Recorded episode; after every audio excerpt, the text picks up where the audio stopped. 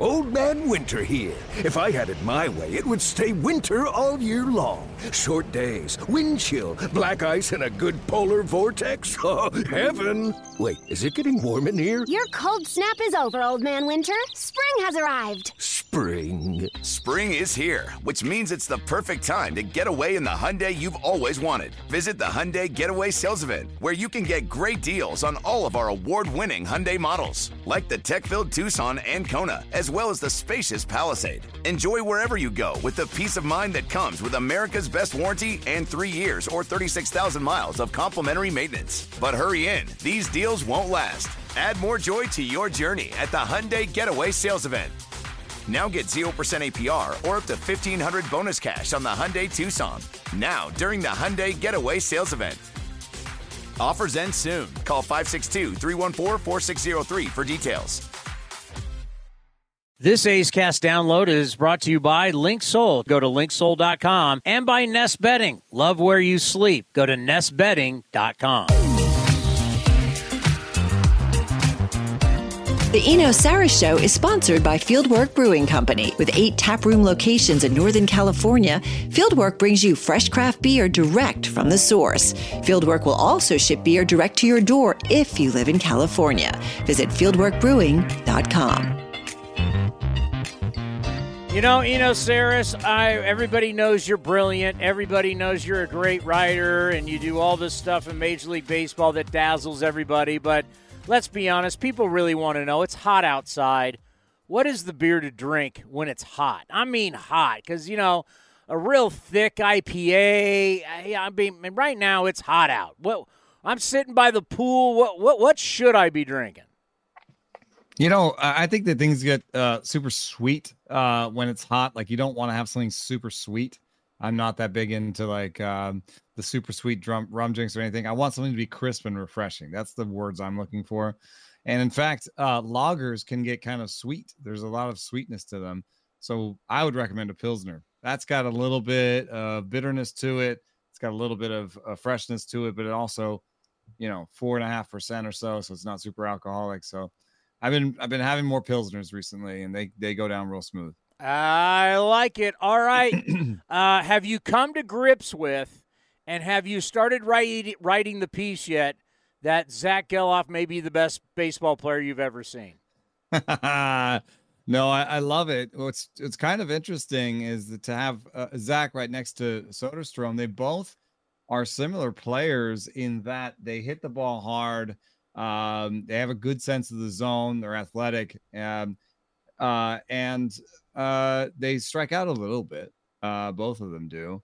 And uh, I thought it was interesting just to to to have these guys next to each other and just see, uh, you know, with similar strike rates, similar walk weights, similar underlying skills, to how how different a career can start. You know, it's just it has been more struggle bunny for Soderstrom and uh, just lights out for for Zack. And I feel like I think you know they're both really good talents long term, and they'll both figure it out. And and Zack will have days where it doesn't look as good, you know, because he does strike out. That's but, not possible. Um... That's not possible. this kid hits everything. He he's foul pole to foul. You know, it's a pretty amazing. He is foul pole to foul pole. He can launch him out to right center. He can pull it, but he pulls balls down the line for a double. He smacks it down the right field line for. I mean, he literally can hit it anywhere on the field. And you have to admit, in modern day baseball, and with all these kids coming up, where everybody's so pull happy and trying to launch it, that's why we had shifting in the first place. He'd be this guy that, like, you shift on him, you can't.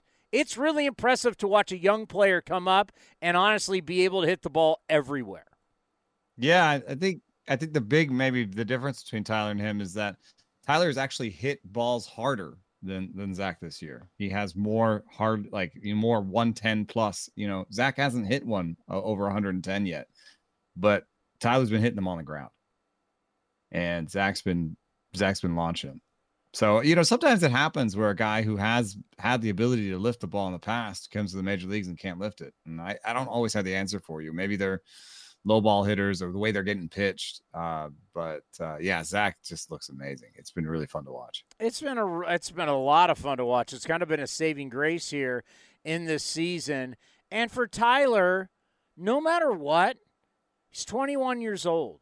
I actually, Yeah. when people say he's a young player, I go, yes, he's a young. I'm tired of people calling 24 and 25 year olds young.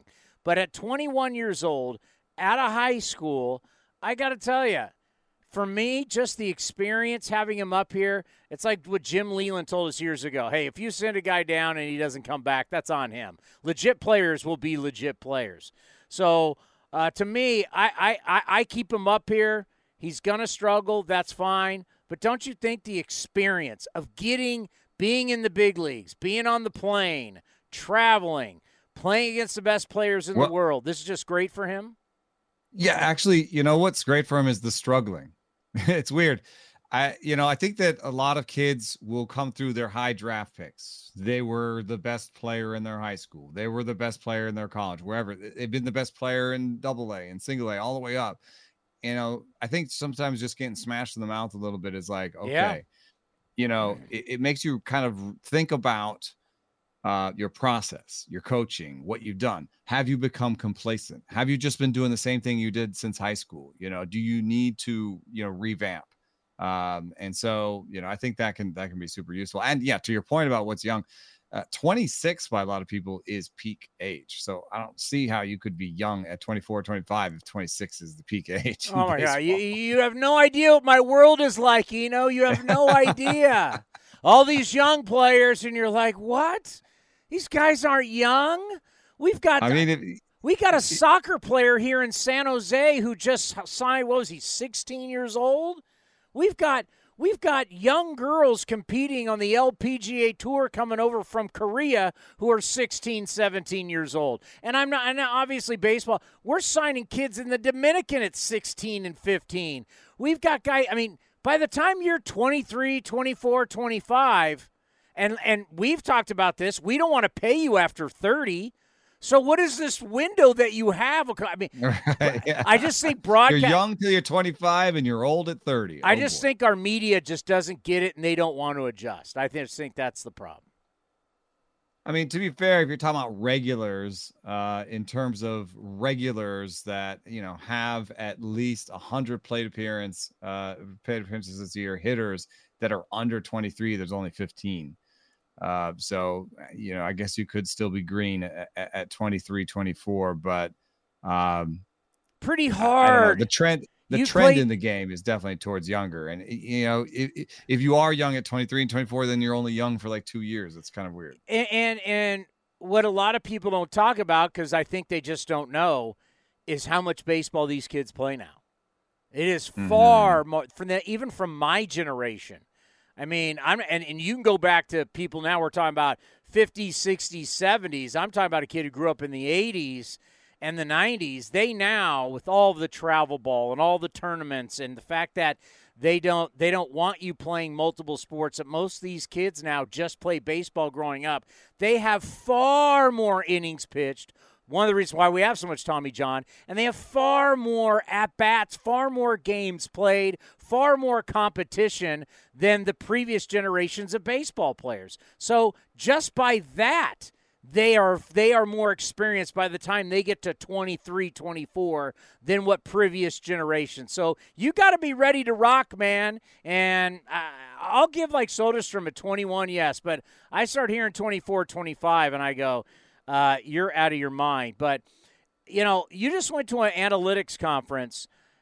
Before i ask you how the conference went please explain to me who goes to these conferences.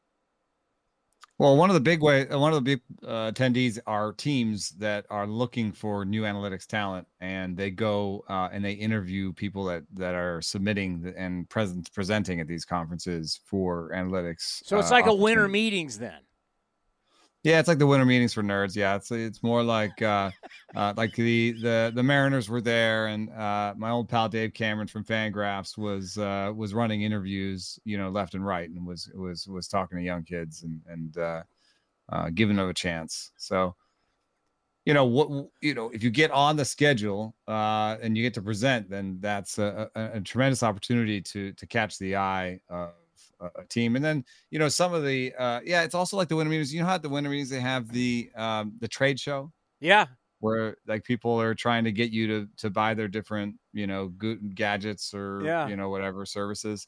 Uh, there's a little bit of that where uh, there's a guy named Jimmy Buffi uh, who uh, runs Reboot, uh, and he was he presented, and it was almost just like a ad for his services, where he was like, you know, this is what we do. We you can upload video into our into our thing, and we'll give you a whole biomechanical breakdown of your picture, and we can do this at scale, and we can do it quickly. Uh, and he kind of then he went into some of the uh, nuts and bolts of his biomechanical model of pictures. Uh, and he showed us that he can easily tell you, oh, this picture compared to other pictures, uh, you know, doesn't like doesn't flex his knee enough, or you know, uh, is it doesn't like rotate his shoulder enough. And so they had these biomechanical markers, and they can show you where your pitcher sits on this and where good is and where bad is, and kind of It's highlight it's- it's a rip- things for your pitcher to work on. it's a rip off of golf. Golf's been doing that for years. It's it's like it's so Yeah. it's so amazing how baseball Can they people give you just like a readout and be like your Oh, shoulders they too open? they they can they can take your body. You'll be faceless, and they take take your body and they can put your exact swing and all the numbers and everything next to anybody. Tiger Woods, Phil Mickelson, Jordan mm-hmm. Spieth. Yeah, they can do that. Golf's been doing all this stuff that baseball people are now trying to act like, "Ooh, it's new. These are shiny new tools." Now I'll ask you this: for like the reboot, are they trying to sell it to teams, or are they trying to sell it to consumers, or both? Well, you also have uh, college people presenting there, and sometimes uh, college uh, colleges uh, will act as consumers, you know, as well as uh, as major league teams. But it, you know, it's never directly to people. Um, you know, I don't think because really the the the most the, the people who care the most about these sort of things are often kids. And Yeah. so, I mean, That's what I'm it's asking the hard. consumers. Are- you like, going to get the parents in there to see this and pay for it? It, it, it, it they're they're marketing to organizations, whether it be college or major leagues. Because you know, TrackMan, TrackMan realized if we're going to make a lot of money, we got to get Johnny Hack paying for it because Johnny Hack's got the money. So now guys on the range got TrackMans on their phone. That's where Mhm. TrackMan's TrackMan hasn't made their money selling it to baseball teams. TrackMan's made their money now in sports selling it to consumers. So I just wonder about that because you know technology. Parents are the ones with the money. Parents want pa- parents think little Johnny's going to be special, even though little Johnny's probably not going to be. But the parents will shovel out a a, a boatload of cash to try I mean, and yeah, there's a make lot, Johnny lot of special. stuff going on with that. Uh, yeah, a lot when- of amateur coaching and stuff like that. when you're at the winter meetings for nerds, as you said, um, you know, in your life, you thought, you know, being a rock star, women are throwing themselves at you. Is it weird for you being the rock star at the winter meetings for nerds and the nerds are throwing themselves at you? It was, eh, no, it's great. I mean, there's, it's just kids you, coming up. you're, you know, you're probably like a rock star at this place. well, kids, kids coming up and, and, and being like, you know, oh, I love Stuff Plus, and you know, what's funny though is when when you're when you're you know when you're among uh, this quality of people the way that they show their uh, admiration sometimes is they come up and they say i found a problem with stuff plus and i ran some models and you know i think you're doing this part wrong and i can show you if you want. And Yeah. that's that's the that's the equivalent of can i get your signature? It Yeah. means can we collaborate on this you know research? Because i've i've shown you i can i can show you something you've done wrong so I, you, uh, you know, that was uh you know what that I wish definitely something that happened eh, have me show up to this and say, guys, obviously all of you are doing stuff that I don't know about and I don't care about. But let me let, let Townie give you a life lesson here. Nobody, and I mean nobody in life, likes the guy who acts like he's the smartest guy in the room. Nobody mm. likes that guy. You may be the smartest guy in the room, but if you play it the right way, everybody will love you, everybody will want to hire you, and everybody will buy your product. But when you go up to like Eno Sarris, for anybody out there who's watching this, and you want to go, hey, pal, I think your stuff's not right, and I'm smarter, and I'll help you make it better. And no one likes that guy. No one will No, ever, he did. ever he did, like he that did guy. great. He did it great. He said, you know, you're on your own podcast talking about change ups and sinkers and how they're tough to do and stuff. Plus, and I have an idea as to why. You know, and so he was nice about it.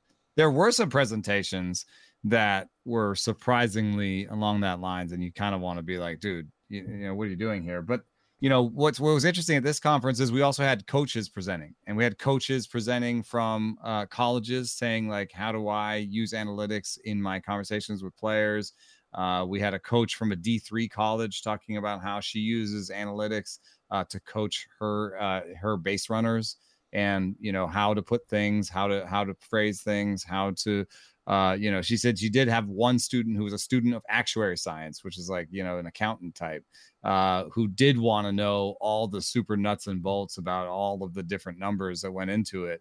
Uh, but she said for the rest, there's a there's a way to sort of chew it up, uh, you know, and make it as understandable, which is something I've always wanted to do is like make it accessible for people. But uh, in terms of like uh you know highlights for me on the on this one. Uh, not all of them were like the, the, as super nerdy as you might expect. One of the highlights was amazing. Dr alan nathan is the, uh, one of these guys who's been studying the bat to ball collision. He's a professor professor of physics. He worked on the on the when the ball was juiced he was on the on the committee that was supposed to look into it. And he found uh, something that i've heard from hitters before and i cannot believe he proved it's true. And he said that some bats sound better and perform better based on their sound. And he could prove it.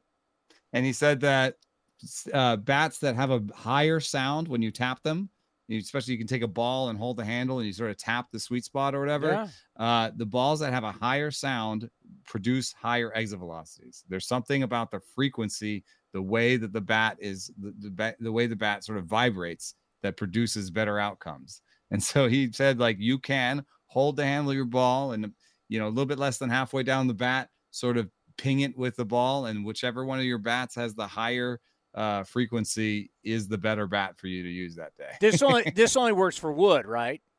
Yeah, it's definitely a wood thing. Yeah. yeah. I mean, it makes sense, right? Not every tree is the exact same. You're dealing with, I mean, with metal bats, you're getting the same manufactured metal bat Just pretty much stamp. every single time yeah. going down the assembly line, right? But Woods uh, would obviously see that's something I'd be interested in because I'd be like, yeah, I, you're dealing all all bats are there's different types of wood that you're using. There's different types of stain. There's the, I, I I totally I'd love something like that. That's interesting. And what was really cool about it for me too was that the the test, the thing you had to do was so low tech and so easy to do. It reminded me of when we were talking about the spin, you know, uh, having a good sticky stuff test and like how one might just be stick a wiffle ball on there. And if the wiffle ball doesn't fall off, then they're in trouble. You know what I mean? Yeah. Like this is, you hold a bat up in the air, you take a ball and you sort of ping the, the bat and whichever one sounds higher, you got it. everyone. Nobody, you don't even have to have a perfect pitch to do that. If it's just, you, you know, higher, you know, higher is better. So yeah, I, I love that one. Um, a little bit more uh, along the nerdy side was um, someone that kind of uh, uh, that looked at basically tried to look at a player's development process and you know what he's worth to the team and what what he costs the team. And he tried to solve for everything except for that player's development to be like what is that player's development worth? Um, and the number he came out with was basically uh, over six years for every player is around three hundred thousand dollars. So Woo, you could be like, that's how much money we should spend on coaching players. Maybe a little bit less if we want to make money, but like we should like a, a player if he's if his development is worth three hundred thousand dollars over six years, we should be spending near fifty thousand dollars on every player every year coaching them. I guarantee you, no organization in baseball is spending that much because you have to think about it it's fifty thousand dollars. I'm talking about if you have a pitching coach, you don't get uh, uh, all the pitching coach's salary. He coaches a bunch of people, so you're taking a tenth of the pitching coach's salary. You know, yeah. so I, I don't think that there's any there's nobody out there who's giving their pitching coach in high A five hundred thousand dollars. Yeah, that's going to go over well with college programs too in their budgets these days. Uh well, no, they're spending it. You know, my buddy oh, Max in the SEC they may be in the Big Ten but yeah. you, you get away from non-football conferences oh, uh, yeah. budget. Um, quick, two things quickly. I know I know you got to get out of here. Um, and this is just an observation. Being married to a teacher, every single human being learns differently, and maybe the biggest problem that we still have to this day is that you've got unbelievable numbers, you've got unbelievable athletes we just don't have that middleman to tr- truly teach each individual player based on how they learn because we all learn differently, right? That's been proven that all human beings, we all process things and learn differently.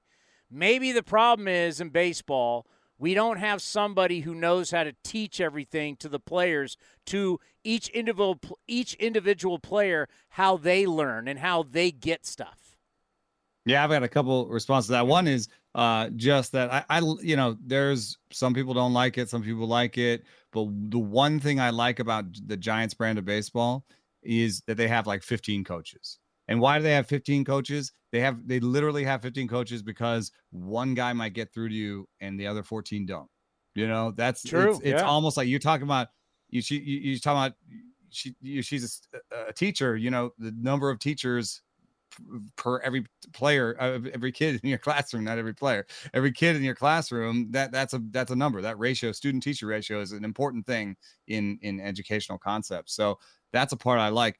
A part that uh, might surprise you there was a presentation by dan blewett um, who uh, he, he was talking about how um, he's seeing less and less intelligence out of like and not like smart intelligence, but like sports intelligence, like baseball playing intelligence out of players uh, these days. And he says that it has to do with how we train and how we think about things on the even all the way down to the youth level. And he said that basically what you have is that um, we are now basically teaching the kids to to the test in a way where it's like oh we want exit velocity you know the things that they if you think about perfect game what do they want a perfect game? Exit velocity launch angle barrels uh pitch velocity you know what i mean? Like those they, there are these metrics and then you sort of you you overcoach these these kids into these these metrics and not like winning the game not not not like making the winning play and not like he, one of his examples was nobody in college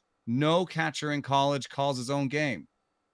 There's no no catcher in college, and part of that is you know there's money in this, right? So if you're you know one of those big conferences you're talking about, I, I'm not going to let that catcher you know lose my job for me, you know. So I'm going to call every pitch for him, but you know there are consequences for that where you have players that you know the cards where you're looking at the card to know where you should play you know the earlier that shows up the less you ever think for yourself and you get to the big leagues being like i don't know where to position myself unless i got a card on my wrist you know? And that's happening you know you go down to the college and that goes that starts happening younger and younger and younger where they're just told what to do and how to play. And dan was like you know what's missing is nobody is going to the local lot and just playing you know and and, you know it's it's a little over supervised and that's that's just a general thing that's happening in our society and you know we, we, you know even i you know more of a helicopter parent than my parents were or whatever you know but i would love it if my kid was called his friends and said let's put together a baseball game and just went and played it because that's that's where you learn. You learn from the playing and especially even unsupervised playing because nobody's telling you what to do and you got to figure it out I feel vindicated. Cut up that entire answer. I feel I, have been, I, have been saying, you know, we don't know how to play the game. There's an actual game to be played. We're yeah. so we're so focused on the process. I've been saying this over and over again, and I think people think I'm a moron, but I've been saying this. In sports, you have an actual game that you have to play that all the stuff that you're learning, it, it, you have to play the actual game. It's like it's like in football. You be talking about all these fancy stuff. At some point, it's third and one, and you've got to get one yard, right? It's 90 feet away. Runners at third. You need to get him in. However, you get him in. It doesn't matter how you get him in. You need to get him in. Or pitcher's fielding practice. Guy hits a little ground ball or a bunt. We've got to field it and go to the right. None of that has to do with any of the analytics. There's a way to play the actual game, and it doesn't matter what level you're at. There's a way to play the game, and these kids, they're trained better, they're better athletes, they're bigger, they're stronger, blah, blah, blah, blah, blah. They don't know how to play the game, they don't know the rules. It's just like they don't have instincts, they don't have base running instincts, they throw to the wrong bases, they just do little things that don't win games, that cost you games, and I'm seeing it at the big league level, and people try, and let's get back to calling them young. People try and go, oh, they're young. No, They're not trained right. They're not coached right. They're not trained right because we're all focused on the process. That's why I bring golf into it all the time. It's like we're so worried about these guys being on the range, hitting it 800 yards, but all of a sudden you get into onto a golf course, you actually got to play the course. And short game mm-hmm. matters and putting matters and all this stuff. It's like baseball. We can sit there and all take BP and launch them out of the ballpark, but at some point you got to play the real game. Uh, quickly to that, you mentioned the Giants we did this thing with a bunch of our buddies who are diehard Giants fans. A lot of them are guys that I played with, so they're ex baseball players. Giants are having a pretty good season. They, they've had a couple tough losses here, Rangers, and of course last night. No one likes the way they play. Like even I, my doctor, who's a diehard, and he's a numbers guy. All the everybody we reached out to was like seven or eight people, small sample size, but we went, how do you like just the way they play and the way they play it like a chess game and we man- we manage every out and everybody said I hate it. It's weird. It's like so it's basically showing me that if you're not entertaining, wins cannot be enough. And we all know that attendance is not where it should be, ratings aren't where it should be. What do you think about just the style of play for the Giants? Just for a lot of people, it doesn't suit the uh, the regular fan's eye. Yeah, it is really interesting because if you look at the numbers only and you talk about, you know, what drives attendance, the number one driver attendance is quality of team. So you should see an attendance boost for winning. And we just haven't quite seen that. Even though they won 107 games, the most in franchise history, or the most in San Francisco history, uh, two years ago. And even though once again they're in second place and uh, the, the, the second wild card and, and and totally in it, we're not quite seeing the same uh, attendance boost you'd expect to see. That I mean, there was a time when the previous uh, San Francisco Giants had like what was like 300 sellouts in a row you know, and we're definitely not back to that. So I don't know if something is, uh, you know, there was a bit of an exflux of people after COVID. There, you know, San Francisco itself is not the same draw in terms of work. People do more work from home in Northern California. People have moved out of, you know, living that close to San Francisco. I wonder if there are some sort of population demographic changes that have had something to do with this. But you have to put that up against the style of play that has changed so much between the Sabean group and the Farhan group that you know you have to think that there's that some part of it. And then it's just not fun. Even as a writer, I say you know like oh my god, you took that guy out when and you know and you have to talk to these players and you know that not all of them are 100% into it you know you know this just i can't tell you who it is because this is off the record stuff but like you know that, that some of these players are rolling their eyes at this stuff you know and they're like well you know whatever it takes to win or whatever you know like grumble, grumble. But you know, uh, it, it's the what they've done is take you know found a way to take the most out of veterans and and put the, a bunch of veterans together in a in a in a way to win games. It's it it does suck. Alex Wood is coming in in the sixth for three, or he's coming in in the second for four, or you know, you got Ross Stripling. Is he starting? Is he following? You know, you never really know what's going. And, and one of the nice things about the Sabean group was you knew who was starting tonight. You knew who was starting tonight. You knew he'd go three or four or five. You know, if you wanted to buy a jersey for, you know, uh, whoever it was at the time, that they would be there for a while. You know, it's more of that like, you know, uh, these are the these are the, this is the core, and we know who it is, and they're going to be here for a while. I wonder how much of this is temporary as they try to improve their their their mind league system and get better players that'll be here and play every day. But as much as we are excited about Casey Schmitt, and then Luis Matos, they've both gone back down, you know, and you know, other than Patrick Bailey, I don't know. We're still looking for kind of like a everyday star, you know, Zack Gelof type, you know, to come up and like, you know, take our attention and, and stick with it. So I don't know if it's just a coping mechanism. Uh, you know, this is the best way they can win games right now, or if uh, this is something that's here for the long haul and they're just gonna have to get used to it.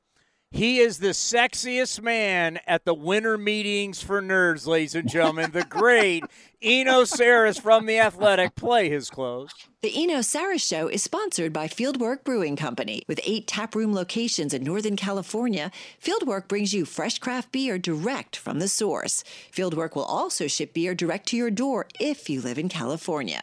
Visit fieldworkbrewing.com. Next week, we'll go over the algorithms that I have for Stuff Plus, okay? Yeah. good, good. Thanks. You got your own? I've been staying up late working on it, You know. Take care, buddy. Thanks for having me. This has been a presentation of the Oakland Athletics.